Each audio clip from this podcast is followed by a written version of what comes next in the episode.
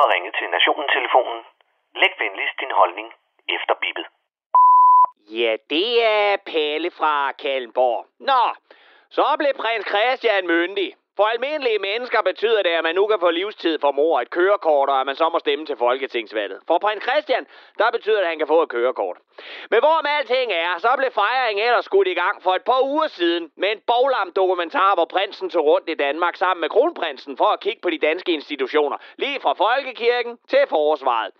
Ideen var, at de to prospect-konger skulle inspicere undersåtternes gørn og laden med de dele af landets institutioner, som det forventes, at de kongelige klipper bånd over i, gifter sig i og skyder med løs krudt i.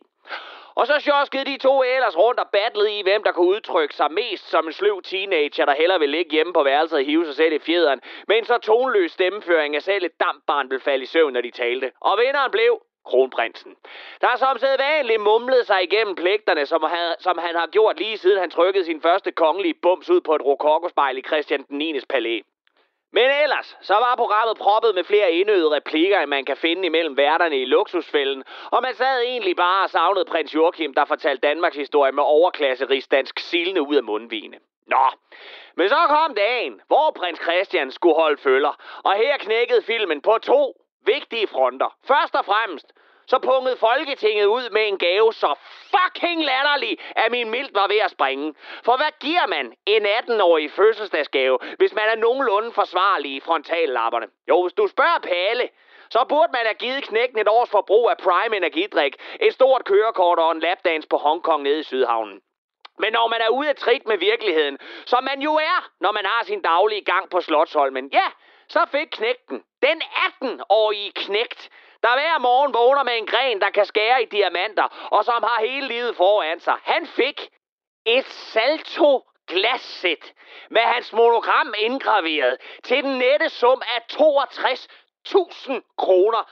Skid mig på maven, hvor burde man pisse i de glas og tvinge hele det folkevalgte ros derinde til at drikke det. Nå, det andet punkt, hvorpå filmen knækkede, var for mange af vort lands kongetro royalister, som tydeligvis havde fået sand i fissen over de forfriskende indbudte teenager fra landets mange kommuner. Og hvad var det så, der generede dem så frygtelig meget ved de unge indbudte? Jo, først og fremmest, så var der spottet flere gummisko og nedringede kjoler samt slappe holdninger og manglende ranke rygge og elendige neje- og bukketeknik, når der skulle gives hånd til kongefamilien. Prøv nu lige at høre her!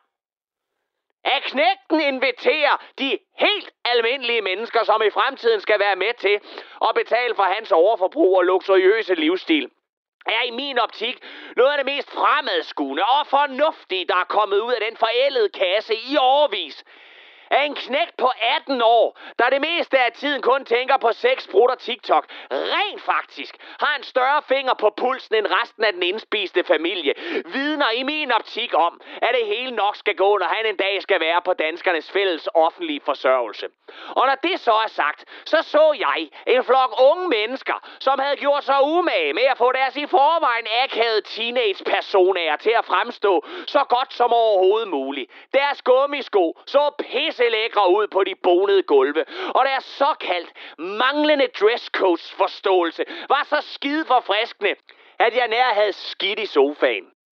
Så, hvis du er en af dem, der sad klar ved tasterne derude for at ytre din holdning til ungdommens store aften med bal på slottet, så håber jeg, at du popper begge din knæskaller næste gang, du øver dig i at negle foran spejlet derhjemme, med billedbladet i den ene hånd og din kunstigt i liveholdte chihuahua Marie i den anden.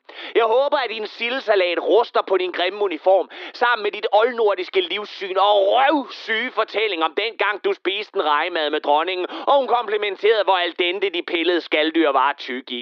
Jeg siger fandme tillykke til Christian, og håber, at den lille skid bliver konge i Palles levetid.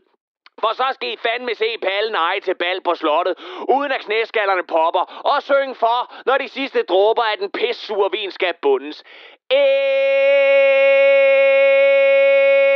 cowboy kommer ridende til byen på sin pony. Han slår sig i sin bare røv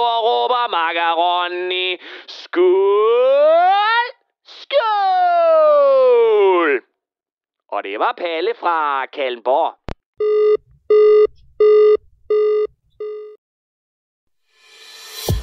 Du har lyttet til en podcast fra Radio 4. Find flere episoder i vores app, eller der, hvor du lytter til podcast. Radio 4. Ikke så forudsigeligt.